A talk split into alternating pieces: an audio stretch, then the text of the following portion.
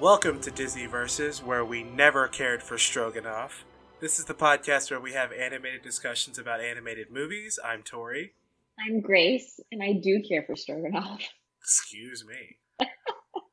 If this is your first episode, or your first time listening, welcome.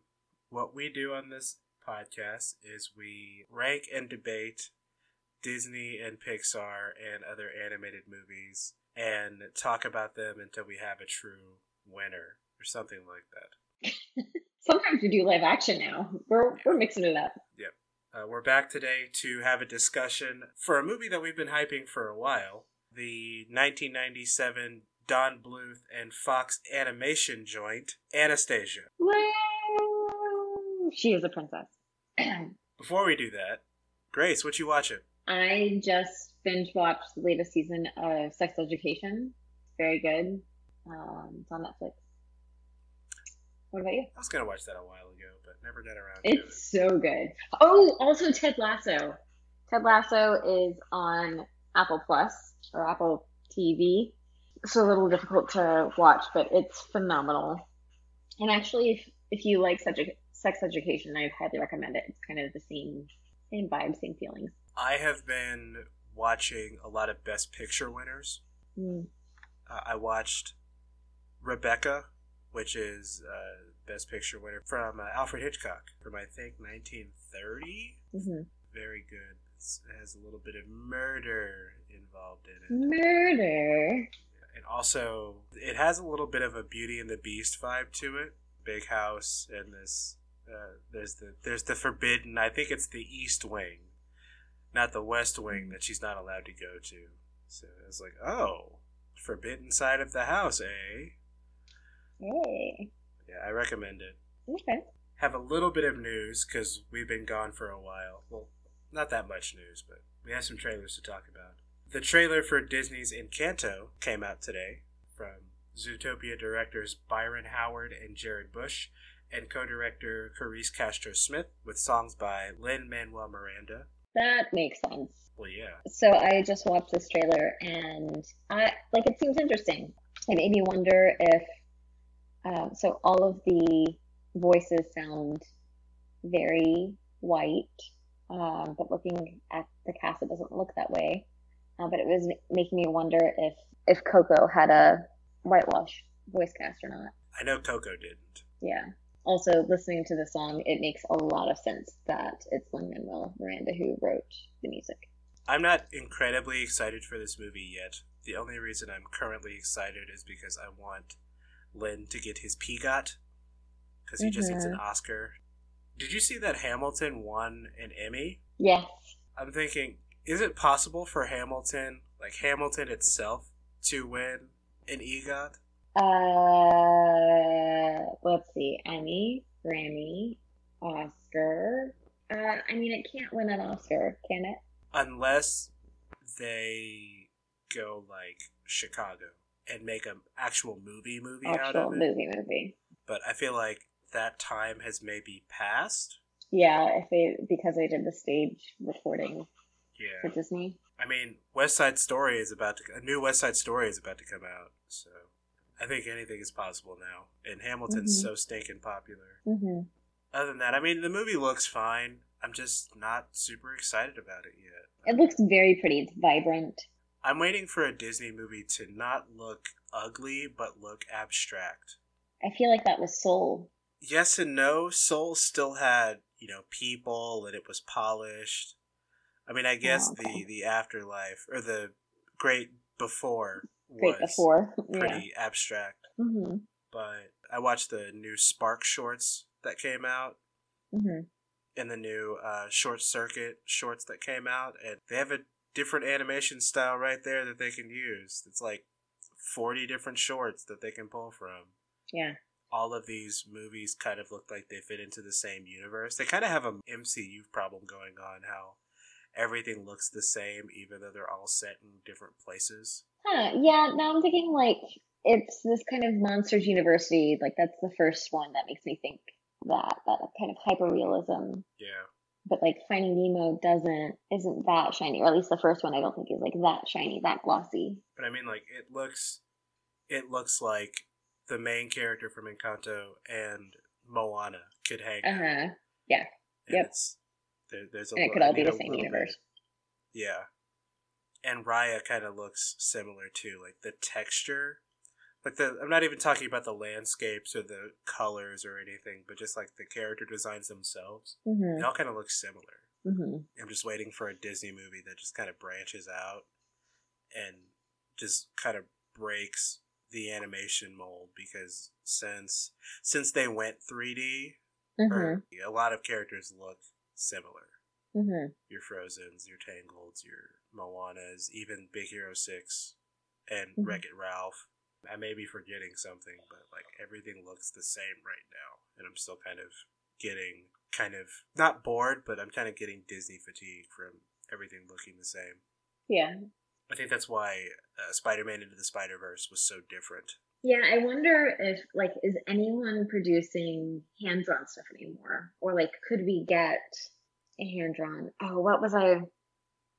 Actually, I mean, we'll get to talking to how Anastasia looks. And, of course, Anastasia was produced by Fox, but Amber made a very interesting comment about how it looks that I think is an attribute of specifically hand-drawn movies. Another trailer that came out while we've been away was Pixar's Seeing Red from BAO director Domi Shi.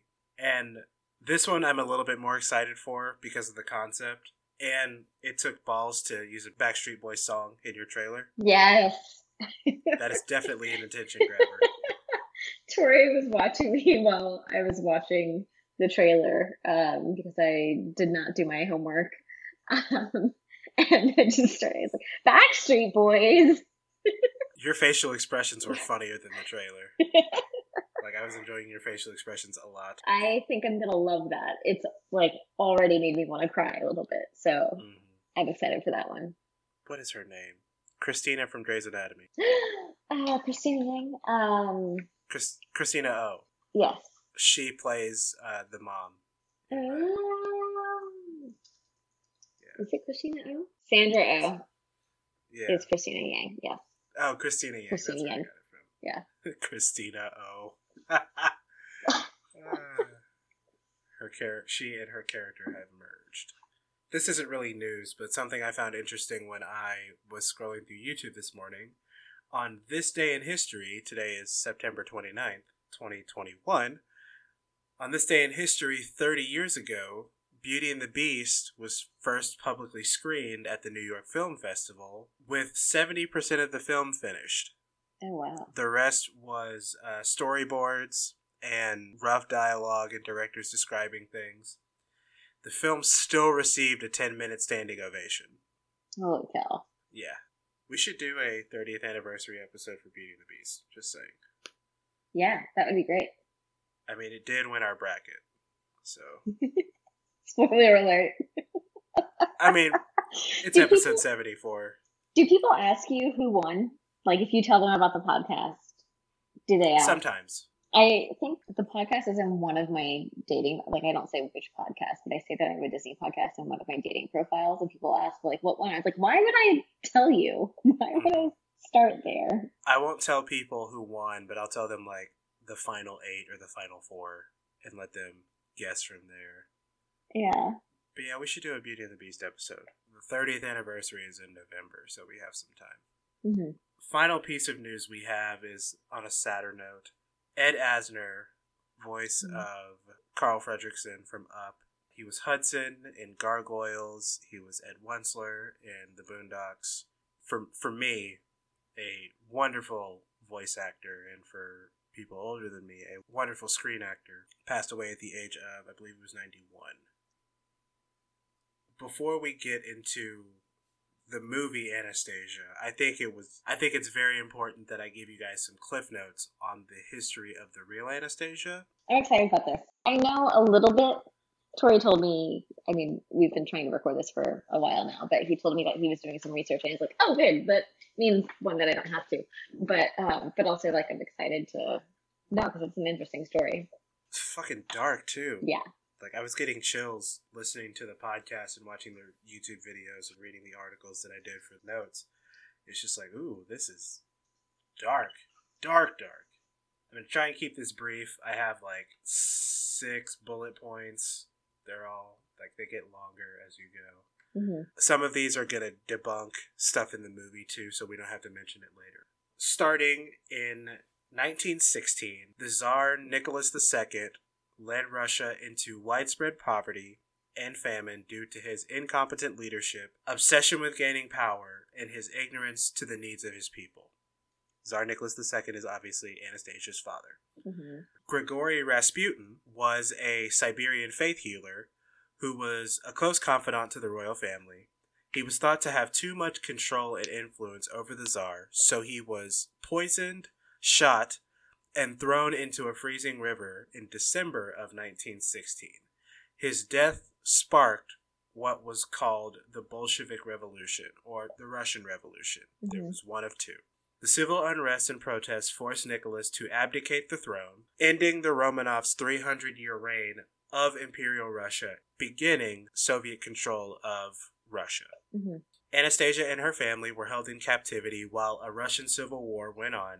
The Bolsheviks, the Reds, who held the Romanovs captive, were on the verge of defeat. So on July 17th, 1918, the Romanovs were executed. The leaders of the Bolshevik Revolution immediately announced that Tsar Nicholas II was dead. However, they attempted to cover up the death of his family by covering them in acid, burning them, and burying them in a mine. Holy cow. That's dramatic. That's a lot.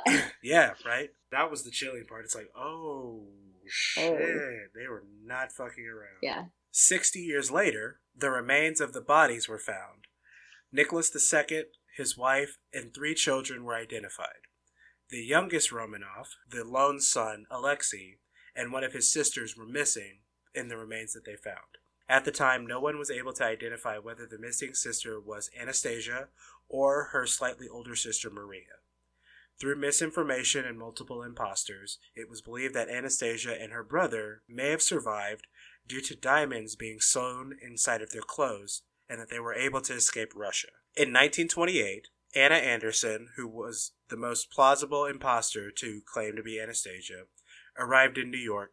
She claimed to have survived the massacre by laying in a pile of her family's bodies and convincing a befriended guard to take her and her brother to safety. DNA testing on Anderson's body after her death concluded that she was not related to the Romanovs. In 2007, amateur historians found fragments of bones from Alexei and the missing Duchess near the mine where the family had originally been buried. It was confirmed that those remains belonged to Maria, Anastasia's elder sister by 2 years. So the finding of all 7 Romanovs at this point confirmed that Anastasia did not survive or escape the family's execution in 1918. Well, that's not a happy story. Fuck no. Great, great. Okay. I don't know why it was so interesting to hear all that, but like, you know, the podcast I used to get most of this research, based on a true story. Their episode on Anastasia was wonderful. Go check that out. Okay. Check out that podcast. They take movies that are based on true stories, hence the name. And analyze them. Yes, and give you kind of the, this is true, this is not, and what the timeline really is. Like, they did Bohemian Rhapsody, they did Patton, they did Anastasia. There's a Band of Brothers series that they did. There is a Titanic episode that I haven't listened to yet. Yeah, some good stuff. I really hope they do a Remember the Titans episode, because I think the history of that movie is really interesting. Mm-hmm. Let's take a quick trailer break, and then when we come back, we are going to get into our review of Anastasia. Whoop, whoop. 20th Century Fox presents a first look at the story behind the greatest mystery of our time. Production will be completed in 1997, but the magic is already here.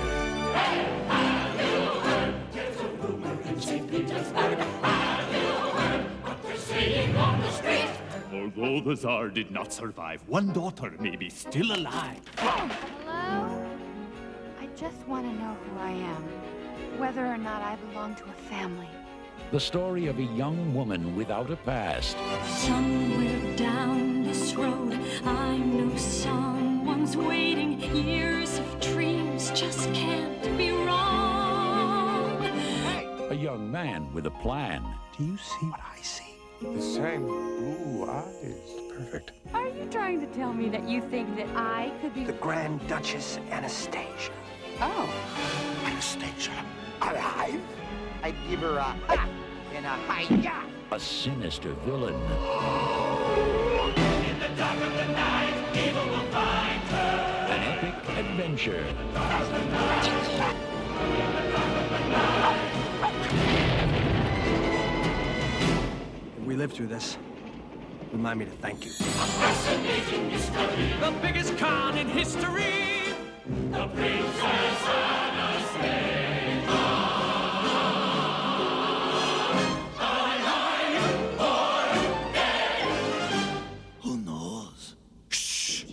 I'm royalty. You know I do. Then stop bossing me around.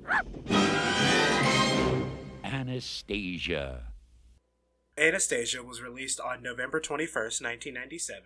It stars Meg Ryan, John Cusack, Kelsey Grammer, Christopher Lloyd, Hank Azaria, Angela Lansbury, and Bernadette Peters. It currently has a Rotten Tomato rating of 86%. An IMDb rating of 7.2 out of 10, and a Metacritic score of 61%. I'm a little surprised this isn't higher. In what? In IMDb or Metacritic. I mean, Metacritic, I'm kind of surprised. IMDb, it's really hard to get a very high score. Yeah, that's true. Rotten Tomatoes, I'm surprised it's that high. Like, yeah. In this day and age. As far as box office, in its opening weekend, it grossed $14.1 million. It grossed... $139.8 million worldwide, and it is currently Don Bluth's highest-grossing film to date. The movie was written by Susan Gaither, Bruce Graham, Bob Sutziger, and Noni White. Bob and Noni were the writers for Hunchback of Notre Dame and Tarzan. The score was done by David Newman. The songs were done by Lynn Ahernes and Stephen Flaherty, who did Seussical the Musical and Rocky the Musical. Shred. The movie was directed by Don Bluth and Gary Goldman. Okay. Another brief history lesson on Don Bluth. God, this is a lot. Why did I write so much? For someone who didn't want to record an Anastasia podcast for the longest time, you went pretty hard. There's a lot that goes into this movie because everyone's like, this is a Disney movie. No. It's not. And I want people to understand why I think it's such a big deal that Disney put Anastasia on Disney Plus at all. Okay. So Don Bluth was born in El Paso, Texas in 1937. He moved to Payson, Utah at age 6. He started at Disney in 1955 as an assistant to John Lounsbury on Sleeping Beauty. In 1957, Bluth left Disney to go to Argentina for a mission trip for over 2.5 years because... Don Bluth is a Mormon. Go figure. In 1971, he returned to Disney and went on to work on movies such as Sword in the Stone, Robin Hood, Winnie the Pooh, The Rescuers, and Pete's Dragon. After a while, he became disappointed with the quality of animation and the cost-cutting of Disney Animation's department. Don and a few animators from Disney, including director Gary Goldman, created a short film called Banjo the Woodpile Cat in 1979. While the film itself drew attention from investors, Disney studio heads scoffed at the idea of Don Bluth making his own movie without Disney.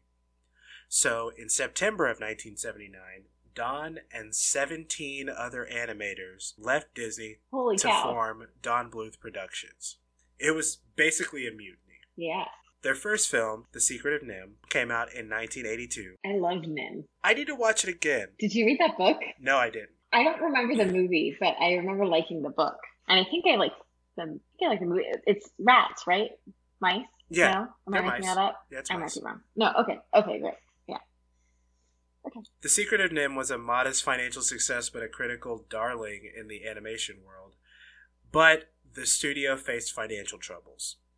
In 1983, Don Bluth Productions became the Bluth Group, and they worked on an extremely successful game called Dragon's Lair. If you watch Stranger Things season 2, Dragon's Lair features in the first couple of episodes. But after the video game crash of 1983, the company declared bankruptcy. Later on in 1985. Bluth formed Sullivan Bluth Studios, and he teamed up with Steven Spielberg, Universal Pictures, and Amblin Entertainment to make An American Tale. At the time, it was the highest-grossing non-Disney animated film, which beat out Disney's The Great Mouse Detective at the box office. Oh, and this is going to be a theme. Next, Bluth and Spielberg and producer George Lucas released The Land Before Time in 1988. Man. I remember watching Land Before Time and realizing, wait, Spielberg's on this? George Lucas is on this? Holy shit. I haven't watched Land Before Time in decades. Oh, it holds up. It's very short. Are they like 45 minutes? Or like an hour and 10? It's like 70, yeah. Perfect. I mentioned that there was a theme. The Land Before Time released on the same day as Disney's Oliver and Company, and beat it at the box office. However, after the release of Land Before Time, Spielberg and Don Bluth split and went their separate ways to pursue other projects. Bluth's next release, now with Goldcrest Films, was All Dogs Go to Heaven in 1989. It was released within a week of Disney's The Little Mermaid. Do I really need to tell you how that box office went? Holy cow. That's crazy. I didn't realize All Dogs Go to Heaven isn't Disney. Yes. So you notice the theme of Don Bluth being very adversarial with Disney. Mm-hmm. The next stream of Don Bluth films were Financial Bombs, Rock-A-Doodle-Doo in 1992, Thumbelina in 1994. I loved Thumbelina. I haven't watched it. I think some of these I remember watching maybe once, and I didn't enjoy them all that much. I used to make my babysitter watch that with me over and over. Oh, why would you do that to her? I really like Thumbelina. Ooh, Drinking Game. A Troll in Central Park in 1994, and The Pebble and the Penguin in 1995. I noticed that all of those dates are when huge Disney movies came out. So 92 would have been Aladdin. 94 would have been The Lion King and Nightmare Before Christmas. Mm-hmm. And then Pocahontas would have been in 95. I thought Nightmare was 96. No, it was, you're right. It was 94. I'm a liar. At least it would have been 95. It wasn't 96. I think it's actually 93. I think you're right. Yeah, I think it was 93. This successive string of bombs caused a few animators to leave the studio, which was now called Don Bluth Entertainment. But in the early 90s, Bluth and Goldman set up a new animation studio for 20th Century Fox known as Fox Animation Studios. Their first feature film, Anastasia, was released on November 21st, 1997. This was the week after the re-release of The Little Mermaid and a week before the release of Disney's Flubber, which actually outgrossed Anastasia. Wow. Also worth it to note that Hercules came out in June of 97 and George of the Jungle came out in July of 97. So those movies were still probably in theaters as well. Don Bluth also directed the sequel to Anastasia, Bartok the Magnificent, in 1999. His most recent film was Titan A.E. in 2001, and it was a financial disaster and lost millions of dollars at the box office, with a budget of $90 million and a box office of $36.8 million. Do the math. And he hasn't directed a theatrically animated film ever since.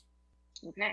Just wanted to go through all of that just to see, his history with Disney and to see how we got to Anastasia. All that to say, you're very surprised that his movie is featured on Disney Plus. Yes, I think I said it on a previous episode. Like I never expected Anastasia to show up on Disney Plus at all. Yeah, but I guess enough people were calling for it because there's the suggestion section on Disney Plus. Mm-hmm. With all that said, I'm going to stop talking after I ask Grace, what are your first impressions of Anastasia? I love this movie, and I was pleased. I loved this movie when I was growing up, and I was pleased that it stood up for me. I wasn't let down.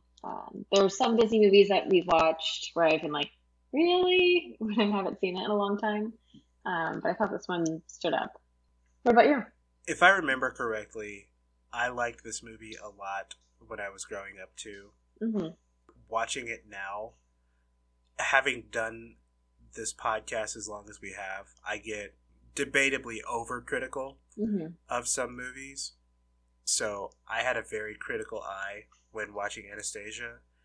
I don't think I enjoyed it as much as... I know I didn't enjoy it as much as you, but I don't think I enjoyed it as much as, you know, younger me did. This may be another installment of Tori hated everything about this movie, or most things about this movie except the music. Yeah, the music was very good. Actually, the first note that I have is music. Damn. The only thing I can say with some certainty is I liked the music. Mm-hmm. There were times when like the animation looked lovely.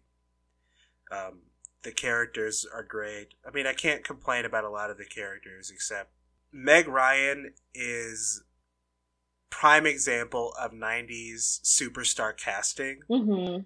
Like, I wasn't impressed or thrilled at all with her vocal performance. Like, Anya, she doesn't have very much presence in the movie, I don't think. Mm-hmm. She's either in peril or she's mystified by something. Mm-hmm.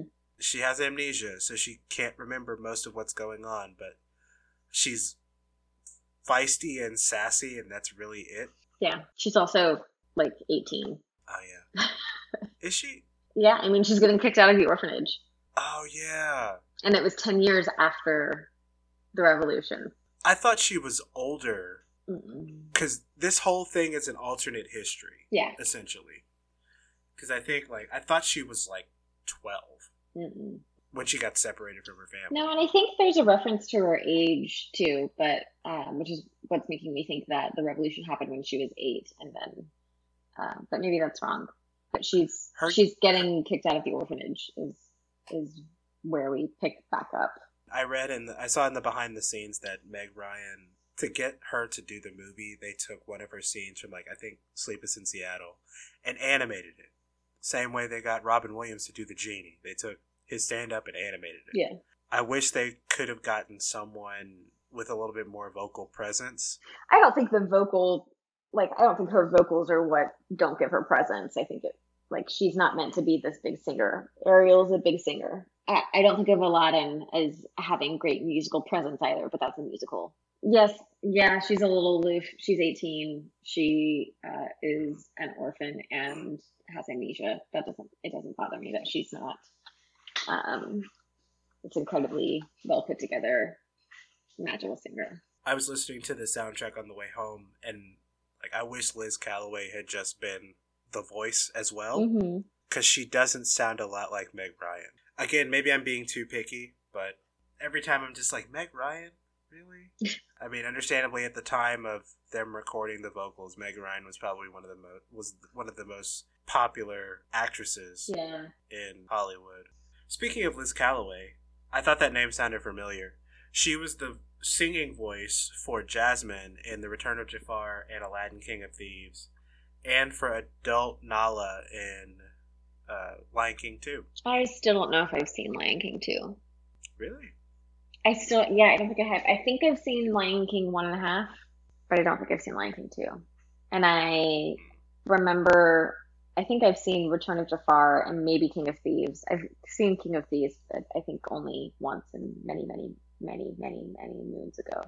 When I was cooking, I decided, let's watch Return of Jafar and King of Thieves back to back. Yeah, that happened. Return of Jafar is okay. King of Thieves is better. Mm-hmm. I was surprised by Kelsey Grammer and Hank Azaria. Like, I knew John Cusack was Dimitri, but some of the other names, I knew Angela Lansbury was Grandmama, but not some of the other names. So it's nice to see familiar names, at least. I forgot it was Hank Azaria, because it doesn't sound like any of his Simpsons characters. No. Mm-mm. I think everybody else was fine. It's just, Anya was the only one that was off for me. So, yeah. I noticed there were a lot of Disney...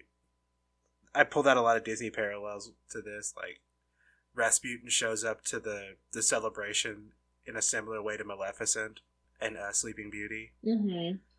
Yes. He kind of reminds me of a cross between Maleficent and Jafar. Because he has the winged sidekick.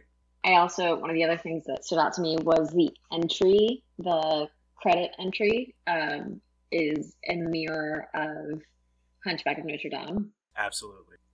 Which came out right around the same time. Right. The opening song is kind of akin to Beauty and the Beast with the whole town singing. The movie also opens like Hercules because there's a narrator. No, it opens like Beauty and the Beast and Hercules because there's a narrator telling what happened. Mm-hmm. Something funny I asked, how did Rasputin get away after he, caused all the commotion and crashed the freaking chandelier? Yeah. I was like, did they just let him bounce? Did he disappear? What's going on with that? Magic. This is how Imperial Russia was overthrown. Mm-hmm. Just letting people crash chandeliers and getting away with it. I wish Rasputin had been more of a presence too, because he and Anya mm-hmm. don't meet until the end of the movie. Yes. He's this figure in the background, and same with Bartok. Like, Bartok's seen all this stuff happen and commenting on it, and he's like some comic relief, but Anastasia there's no connection to her. What does Bartok actually do? It makes us laugh. Okay. To the story, though. Like, how does he contribute to the story, though? Oh, not at all. Not at all. He's been hanging out waiting for Rasputin to return. He's been holding this glowy thing, like, just in case. I don't think he was doing that on purpose, though, because he kind of accidentally stumbles across Rasputin. Mm-hmm. My issues with the movie are how it's written. Everything just kind of happens to Anya. I don't know. I don't see it being very different from any of the other Disney movies, or it's just as ridiculous as, say, Ariel and Little Mermaid. Like, trying to get me riled up about Ariel and the Little Mermaid. There's no need to get. It's not a good movie, and she's a bad princess. She's a bad character. I'm just really miffed how there are two attacks, and then there are two failed attempts on Anya's life, and then Rasputin's like, "Fine, I'll do it myself." And then he goes upstairs to the land of the living and tries to drop a bridge on her, basically, and mm-hmm. fails again. A lot of his plans are half-baked. As all-powerful as he kind of was, big underline was, he's not really that formidable afterwards. I guess mm-hmm. that's why they cut him in the musical. The movie is a lot more mystical than anything else, but the mysticism mm-hmm. really doesn't go anywhere. The only part that's mystical is Rasputin, and he doesn't do anything. What do you think of the animation? I liked it, and I liked it because it looked older. It looked old school. It wasn't too fancy. Amber made the comment that she didn't like how all of the backgrounds were kind of blurred, and the characters seemed like they were kind of 3D, but it was clearly not. To me, it looked like cells. It looked like traditional cells. But yeah, what about you? Some of the backgrounds I liked. But a lot of times I noticed it was CGI for the sake of CGI. Mm-hmm. Like, there was a scene where I had to go look at the ballroom scene from Beauty and the Beast and compared it to, like, when she entered the palace when Anya entered the palace for the first time after, when she got to St. Petersburg. Mm-hmm. There's a CGI turning of the camera, and it's just like, mm-hmm. what did that do? You could have just as easily, move the picture. Mm-hmm. But I agree with Amber that a lot of it was very, what's the word? It seemed like the characters were just dropped in and they weren't integrated very well with the backgrounds. It almost, I'm trying to think, actually it kind of looked like Oliver and Company to me, has the same kind of quality. Yeah, I can see that. Where everything around the dogs is kind of like background noise. Mm-hmm. That's kind of what parts of this, and I'm thinking about the train scenes specifically in Anastasia. Yes. Yeah, I put that a lot of the shots felt excessive. Mm-hmm. I feel like you're being anti to be anti-Tory. Maybe. It's just, there's not a lot that I liked. Beyond the music and a little bit of the backgrounds, there's not much that I liked about this movie. My biggest problem with Anastasia kind of stems from it's trying so hard to be a Disney Renaissance movie. And it's failing. It's missing the mark because Don Bluth movies are so different for a reason. What about it do you think is striking the tone of Disney Renaissance? The air quotes Disney princess. The villain, and the abundance of music. Like, even the structure of the music, like the type of songs that they have, I think is very Disney Renaissance. I see what you mean, like the I Want songs and the villain songs, but I think part of, for me, what's standing out is we don't have that much exposure to non-Disney musicals. And there aren't that many that, I mean, it's not like we know some DreamWorks animated movies, but musicals, that's a different story. It's a different category. And we're so honed in on Disney that I don't know that it's ripping it off. I think that's just how kids' animated musicals are. Fair point. And think about outside of Disney, even just storytelling, like think Broadway, think about Wicked, or, you know, in general, an I Want song is part of that formula, and so is a villain song, and so is Daydreaming. Like, all of these are things that exist in other ways of storytelling. It just also, I mean, Disney Renaissance has a formula. Yeah, and you're absolutely right, and I'm glad that you brought up Broadway musicals, because at its foundation, Disney Renaissance movies are just Broadway musicals, because Howard Ashman did that on purpose. He said these movies are structured perfectly to take from the Broadway musical. Mm-hmm. Like, it's a perfect translation to do in animation what they try to do on stage. It's perfect. There are DreamWorks, you're right. Prince of Egypt comes to mind. Road to El Dorado to a lesser extent. Netflix has done a couple of these too, like Over the Moon. I recommend Over the Moon if you haven't seen it. It has an I Want song. It has a villain song. It has, you know, the characters on the side that support the heroine. There's the side character song. I don't know if there's a side character song in Anastasia, now that I think about it. I think I say, and people have made fun of this too, that Don Bluth is doing a Renaissance movie because he went so hard at, we did the recap a couple of minutes ago. Mm-hmm. Don Bluth went at Disney so hard, and that had to be intentional. Mm-hmm. It had to be, because those were his roots, you know? And something that I was thinking about is Anastasia is so similar to Hercules. And we mentioned that there's no connection to the villain. Oh, interesting. And I think there's so many parallels. Hades and Rasputin are very similar because they are the reason that the main character is orphaned, mm-hmm. right? And thinking about that, like, where is the flaw? How does Hercules get the edge? And Hercules gets the edge because of Meg. Mm-hmm. Meg is the mole that represents Hades' interests, mm-hmm. basically. And it's ridiculous. This is a ridiculous thought experiment. But, like, if Dmitri or Vlad was an agent of Rasputin trying to bring down... it's ridiculous, right? Mm-hmm. Trying to bring down Anastasia. Mm-hmm. It would be a little bit more like, that is the connection that I kind of needed to make it a more, if you're, you know, in Camp Anastasia, that's kind of how you make it personal, because at the end of the movie, they kind of, like there's the romantic comedy, or if you look at Aladdin, there's the little hitch where Anastasia finds out that Dmitri is a con man. Mm-hmm. There's another.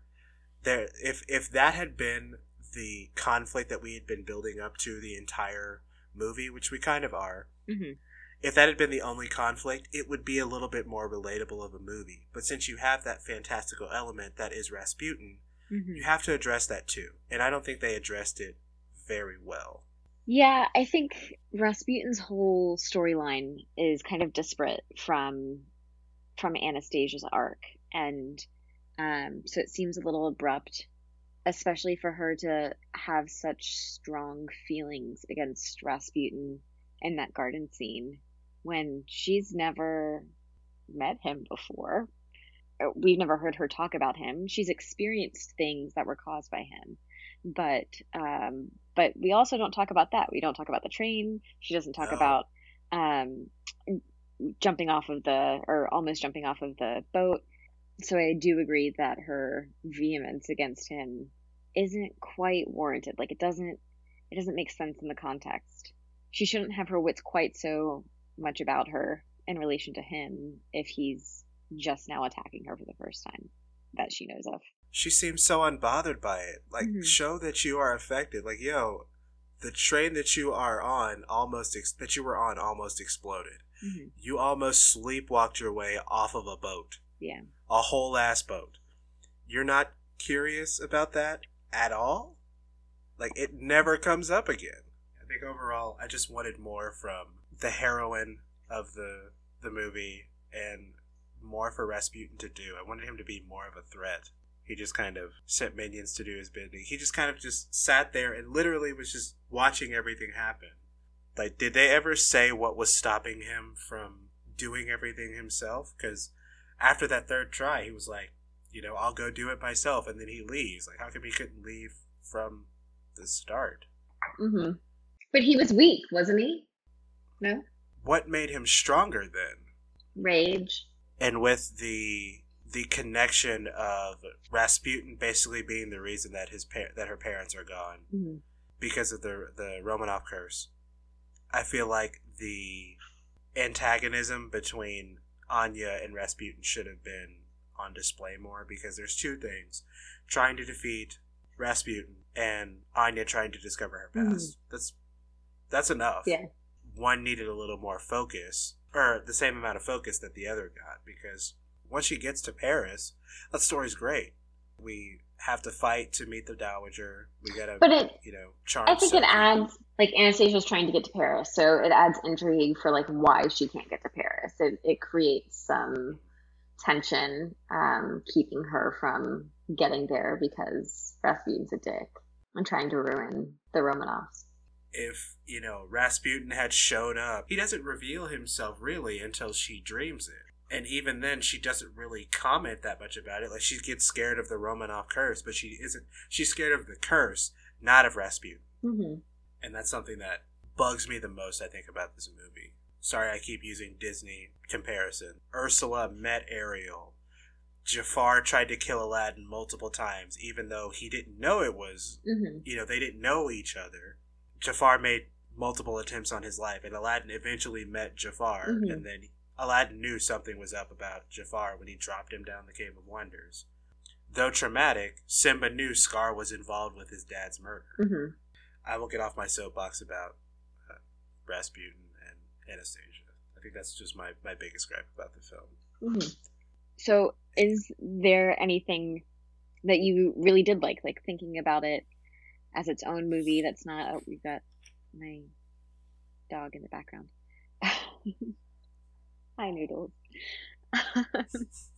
Is there anything that you did like? I have a note that I think Vlad looks like, and looking at him, Vlad kind of looks like Doc from Snow White and the Seven Dwarfs. If Doc wasn't a dwarf. Uh-huh. If they took Doc and turned him into Hodor from... Mm-hmm. Game of Thrones, that would be Vlad. Oh my gosh. See, now you can't unsee. I can't unsee that, yeah. Giving respect to his character, I think Dimitri is probably the most well-written character in the movie. I know I say it, I have problems with the movie's writing. That is basically all on the relationship between Anastasia and Rasputin, or the lack thereof. Mm-hmm. Dimitri has growth. At the beginning, he is the con man. Doesn't get along with Anastasia at all. And of course they fall in love. But once he realizes that, like, she is the real deal and mm-hmm. he was the boy, everything shifts for him. Mm-hmm. And that's, I mean, I may be off base, but it's obvious, but it's still good writing. Yeah. I mean, that was probably my favorite moment, was that realization when he realizes, it's such a pivotal, like, I don't know that I clocked it before then, that he doesn't actually get that it's her, that she's the real deal. And so that it changes everything. It changes the trajectory of the movie. It changes how he feels about the money and his goals. And then there are a couple moments where he tries to tell and it doesn't work, and he tries to tell and it doesn't work. So there's a good amount of tension in that. Really, like, the whole part in Paris happens very quickly, but I think it's really well paced. It drastically changes his motivations because he still could have taken the money mm-hmm. and still probably, well, I don't say he would have still gotten the girl, but I think the fact that he came back and helped her after he left, like when she was fighting Rasputin, mm-hmm. he came back and helped. That did a lot too, because he could have just Han Solo'd his way out of there. It's very similar to Han Solo. Huh. But yeah, he could have just bounced. Yeah. Obvious growth is still growth. What other characters did you like? I like Dimitri. I think Sophie is a fun character. I liked Grandmama, and I liked that Grandmama was just like, nah, I'm over it. I'm done. Don't even at me. I'm over it. Did you see that Bernadette Peters was unhappy with the character model of Sophie? No. Because Bernadette Peters is a slimmer, tinier woman, and really? Sophie is not. Yeah. Interesting. I think in this day and age, like, Sophie's an icon for, you know, bigger characters, because mm-hmm. I can't think of many right now. I think of her, I think of Ursula, Mama Odie to a lesser extent. Mm-hmm. Think of all the people that would stan Sophie. That would stand? Stan? Am I using that word correctly? I don't know. I don't know what you mean. We're about to have another slaps. Does that slap? That would... Is it a bop? Conversation. Stan, like S-T-A-N-D? No, S-T-A-N. Oh. Like, Grace, you are a Beyonce stan. An extremely or excessively enthusiastic and devoted fan on the drum. Okay, great. Okay. With that being said, do you think there would be Sophie stans in 2021 if this movie came out? I'm sure. We mentioned that the clouds... how St. Petersburg, the opening in St. Petersburg, mm-hmm. looks exactly like, or it looks similar to Hunchback. Mm-hmm. I like a lot of the cityscapes that like the city shots, like the wide shots of buildings or cities that they do, like St. Petersburg, Paris, the palace. All of it looks very, very well integrated mm-hmm. into the movie. Let's talk about the music a little bit. Okay. What did you like? What didn't you like? I like that the music has a blend of a little bit of, I call it mystical Russian. Yeah, that kind of like Russian classical feel. Uh-huh. And then there is the blend of the themes in the song, from mm-hmm. themes from the songs. Mm-hmm. Something that I thought was funny, as much as Rasputin is basically a specter of death, they don't use the Dies Irae. No, they don't. Or even with the death of the Romanovs, they don't use it. I wonder if that was intentional. Well, that was less so, but I also wonder with, like, Rasputin, like, it's hard to take him seriously until the end of the movie. One thing that I noticed was the song Remember. So she's in the palace and she's starting to, like, have these feelings and she's imagining all of these people dancing and she's spinning around. And she's singing the song that was in her music box. And the audio, the music is disjointed from her lyrics. It's offset. And to me, it's like, it's intentional. And I thought it was pretty cool. It kind of made a almost ethereal or kind of haunted sound because it was offset enough to be intentional, but like it was falling behind whatever she was creating. The motif of mm-hmm. specters of her past or whatever. Yeah, and I wonder if, I haven't listened to it like on Spotify, I wonder if that's the same, if it's aligned or if it's delayed in the actual Spotify recording, like the traditional or the official soundtrack. I also make fun of this movie because it feels like Don Bluth made a Disney Renaissance movie, or Don Bluth made a Disney Princess movie, mm-hmm. because you have the I Want song, mm-hmm. you have the villain song, mm-hmm. but there isn't really a love theme. I mean, there's a love scene, yeah, but not. There's not a love song. There's a love motif. If you listen to the credits at the beginning, is the love song, mm-hmm. and it's used sparingly throughout the movie. I think when they're getting on the train, mm-hmm. if you listen to the soundtrack, you can hear part of at the beginning, mm-hmm. which I appreciate. And it makes me feel like that song was supposed to be in the movie somewhere, but they cut it, mm-hmm. which is usually what happens in stuff like this. Like it happened in Pocahontas, and it happened in, I think, Aladdin. There were a bunch of cut songs from Aladdin. Mm-hmm. Have you listened to the Broadway recording or the Broadway cast album of this? No. I would recommend it. It's pretty good. Okay. There's some good songs. I think Stay I Pray, probably one of my favorites. Mm-hmm. The biggest differences between the movie and the musical are there is no Rasputin. Mm-hmm. There is a more historically accurate Bolshevik officer named Glib, who is the air quotes villain of the show. Mm-hmm. He is the son of one of the guards who carried out the assassination of the Romanovs, which, that's dark. Yeah. And I think I don't think it's the finale, but it's like the confrontation of the musical. Mm-hmm. He pulls a gun, and it's like, I have a duty to my family. And it's like, oh snap. Ooh, I may have just spoiled the end of Anastasia. Oops. Well then. Go listen to the cast album. That's great. There's more of a political focus on Soviet Russia during the show. The first half they basically spend in Russia, and then they leave at the end of the first act. And then the second act is all in Paris. You get more of Dmitri's backstory. He's not the love interest of the movie. He's not even the boy who saved Anastasia. However, he does remember meeting her as a boy. Okay. Sophie is named Lily in the musical, but she does still have a thing with Vlad. He's more in tune with his officer days as a officer of the guard. Mm-hmm.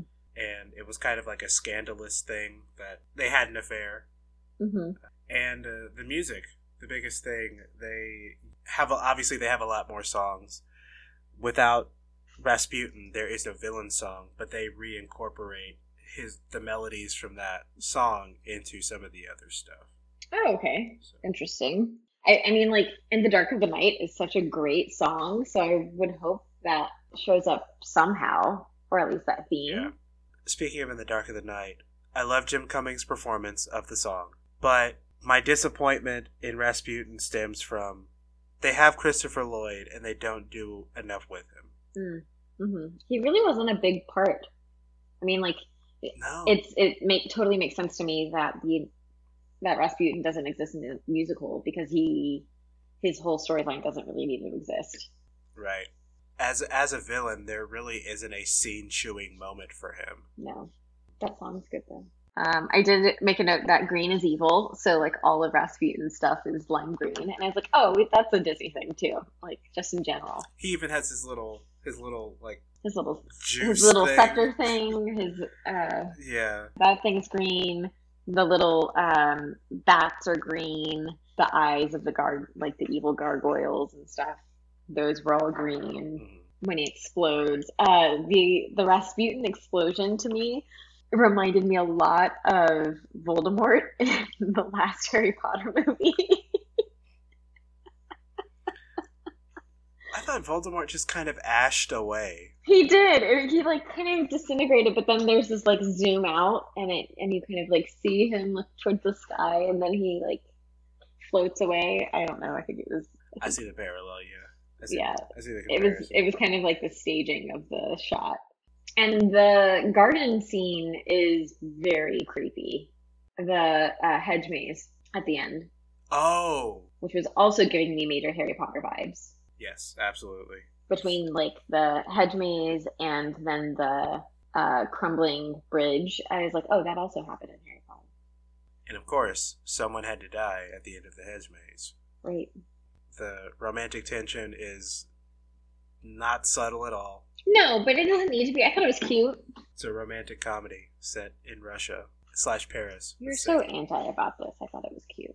I was so hyped about this movie, and then I saw it and got analytical with it, and I'm like, I'm not having fun. I was still having fun, but I also wasn't being, like, I took some notes, but I wasn't being super analytical about it. Like, they travel by map when they're going from once they get off the train. It's like, huh. Also, what happened to the rest of the train? And, like, was that in the news? Like, did all those people die? What happened? Where'd they go? Right. What happened? Forgive me, I don't know how trains work, but wouldn't they have just either slowed to a stop or kept going? And they would have gone off the bridge, too. But it went sideways. I think the part of the train that they were on, nobody was in. Because they were in the baggage car. Yes. Okay. But like they the rest of the train with all the people would be behind them. Yeah. But also, I mean, like, did the driver just get killed or thrown off? The conductor? That's a good point. Yeah. Someone died. Yeah. This movie is dark, but they don't care to show us all the darkness. But not so dark, yeah. I have in big, bold letters, what does Bartok even do? So here's the plot twist of the episode. Based on marketing, on a technicality, Anastasia is not a Disney princess. But given all of the definitions of what a Disney princess is, Anastasia is a Disney princess. Wow, he got there, everyone. It's only been a couple years. But she's not a Disney creation. Yes, that is correct. Also, neither is Leia. Yeah. I mean, I don't call Leia a Disney princess either. Leia, she's a general. Thank you very much. She is a general. She was also a princess. Wait, what is she a princess of? Alderaan. You mean the planet that blew up? Yep. She's a princess of nothing. Wow. She has no people to rule over. Wow. I'll say it. For the people in the back, Alderaan is gone. Wow. It blew up 35 minutes into Star Wars. Okay. At me. I don't care. She's not a princess of anything. Because I kept trying to find what's the difference between a duchess and a princess. Mm-hmm. And it kept telling me that the biggest thing that I kept finding is princesses are born, duchesses are made. Yeah. So Amber asked the same question, and I was thinking about like the royal family of England, they have the princes are also dukes. Dukes are more titles than like bloodline. Mm-hmm. That makes sense because Diana became the Duchess of Wales. Mm-hmm. Meghan Markle became whatever she is now, and you can lose that title once you abdicate or if you, God forbid, divorce someone. I couldn't find any real thing that's like, this is why. Duchess is a higher title than a princess, but it was terribly unclear. I know more, but I'm equally confused. I think it has more responsibility, maybe. Like, it's a job. Maybe. Yeah. But you can be a princess and not have to do anything. Duchess. Yeah. Any other comments or anything before I get to trivia? I don't think so. Anya's quips feel like dad jokes. I like that though. I like that she was kind of. What are you looking for? I like that she was kind of this tomboy. Yeah, that's fine. I'm fine with that. Her joke about the Russian circus. Mm-hmm. What are you looking for? The Russian circus. That's a dad joke. Trivia. Whoop. This was the first animated film since Lady and the Tramp to be shot in CinemaScope, which was why the film was in widescreen. Okay. Kind of like that on the. The widescreen of it gave it a lot more of a cinematic feel. I did like that. Mm-hmm. Titan A.E. and Frozen were also shot in CinemaScope. No, I didn't. I'm sure we talked about that with Frozen, and I just don't remember it. Maybe. I vaguely remember us talking about the widescreen. Huh. Okay, interesting.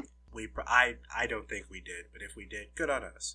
I think we talked about Frozen for the first time 5 years ago. Yep. Absolutely right.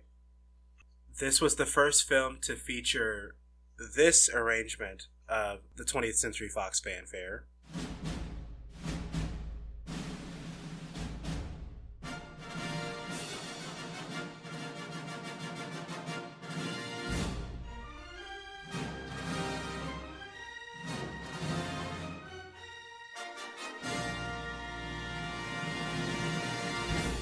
This is the fanfare that is still used to this day for 20th century productions, or 20th century movies.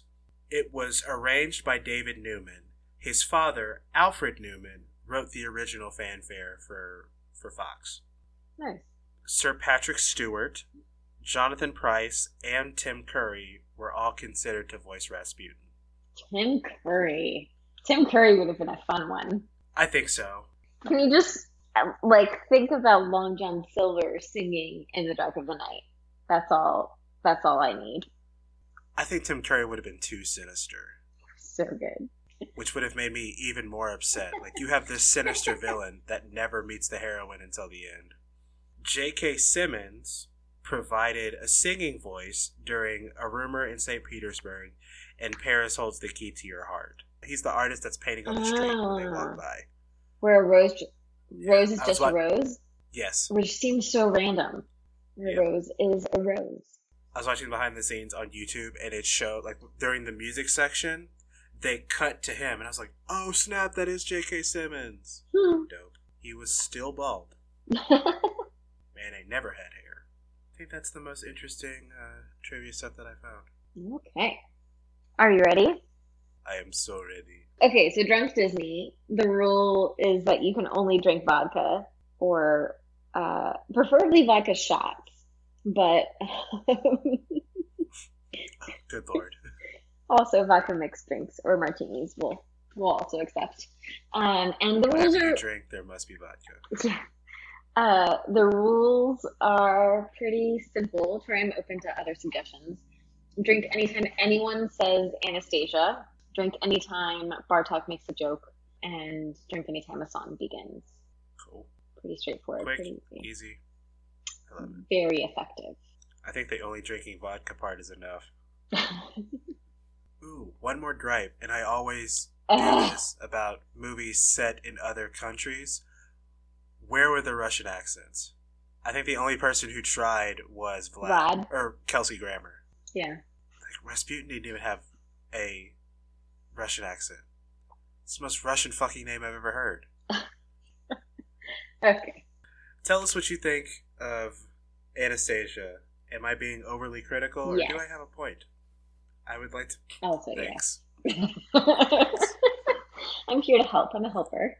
Just to let you know, a couple of episodes we have coming up, we will finish the Muppets bracket. Eventually, it'll happen. I promise we will. We might have to rewatch everything again. Oh yeah, we're just gonna start over. We're just do it in one take. Great. Just do it in one. Since this episode that we are currently recording won't drop until October, it's a great time to tell you we are going to do a Halloween movies bracket. Woo! Because why the fuck not? Also, it's a happy anniversary. Word. Ooh, 5 years. What anniversary is that? I think it's 6. Is it 6? I think... No, it's 2016. Is it? 2016 is when we started. Yeah. Okay. We are going to do an 8-movie Halloween bracket. We are going to pick from Halloween movies that are on Disney Plus, so everyone can follow along. We are leaving out Nightmare Before Christmas because Grace and I both agree we can't be trusted. That yes, and it would completely murder the entire bracket. It's unfair. Yep. So. I will probably post that bracket on the Facebook and Twitter page when it is completed, when we decide on what it's going to be. Feel free to vote, share your thoughts on who would win, what isn't there that should be there, what is there that shouldn't. Give us all your thoughts. Mm-hmm. Speaking of Facebook, you can follow us at facebook.com/Disney Versus, on Twitter at DisneyVS, and on Instagram at Disney Versus Podcast. # Disney Parks Cookbook Challenge. I have 24 recipes left. I'm so excited. It's all sweets, though, so I'm going to get diabetes by the end of this. So beignets are happening. Yes, they are. Beignets coming soon. Remember to rate, review, and subscribe to us on iTunes. Please give us a 5-star review and drop a comment. You can also find us on Spotify and Google Podcast. If you leave us a comment and a 5-star review, we will read it during the show. So happy to be back. Woo! Can't wait for more bracket action. It's It's going to be great. Thank you for listening, as always. Be safe out there. Hope you guys are vaccinated and whatnot. Wearing the masks, washing the hands. Yeah. Thank you for listening, and we will see you guys next episode. Goodbye.